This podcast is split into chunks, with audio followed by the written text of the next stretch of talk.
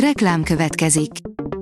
A műsort a Vodafone Podcast Pioneers sokszínű tartalmakat népszerűsítő programja támogatta, ami azért jó, mert ezzel hozzájárulnak ahhoz, hogy a felelős üzleti magatartásról szóló gondolatok, példák minél többekhez eljussanak.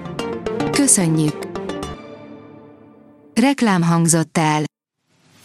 Lapszemle az aktuális top hírekből. Alíz vagyok, a hírstart robot hangja. Ma március 1 Albin névnapja van. A 24.hu írja, a Kuka király cége építette a bodrogba omlott utat. A kivitelező azt állítja, Viszmajor történt, az állami közútkezelő viszont úgy nyilatkozott lapunknak, hogy nem adott ilyen szakvéleményt. A Telex szerint Orbán Balázs, mi, magyarok nagyon komolyan vesszük a NATO-t. Arra a kérdésre, hogy elfogadhatónak tartja-e, hogy Oroszország erővel elvegyen területeket más országtól, a politikai tanácsadó azt válaszolta, ez nem arról szól, hogy ő mit gondol, hanem arról, hogy mi a valóság. Negyedik éve Matolcsi nélkül ismét egy asztalhoz ülnek a magyar gazdaságpolitika nagyágyúi. Mozgalmas év van a hazai gazdasági kormányzás mögött, így lesz miről beszélnie Orbán Viktor miniszterelnöknek, aki jövő hét hétfőn a Magyar Kereskedelmi és Iparkamara szokásos gazdasági évnyitóján ismertetheti az idei év kihívásait, írja a vg.hu. A privát bankár teszi fel a kérdést, hol a bánatban vannak már a lézerfegyverek. És mi lesz, ha egyszer megjönnek?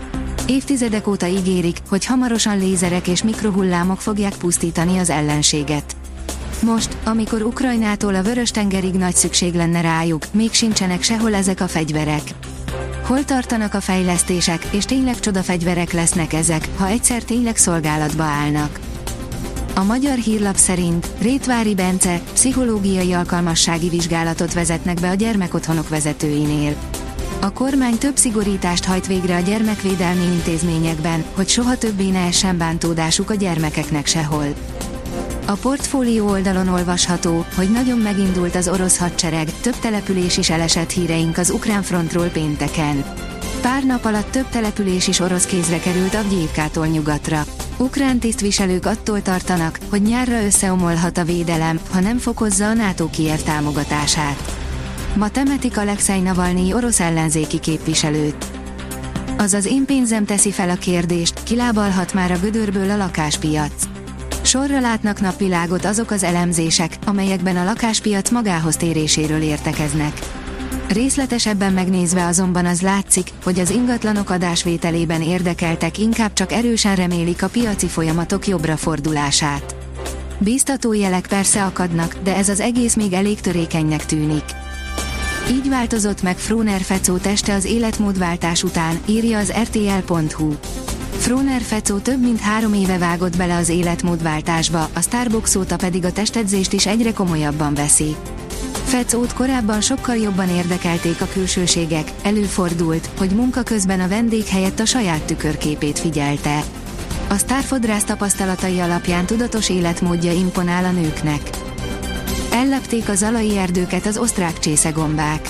Az osztrák csészegomba a legkorábban termőtestet fejlesztő gombafajaink egyike, már a tél vége felé felbukkan, áll a sokszínű vidék cikkében.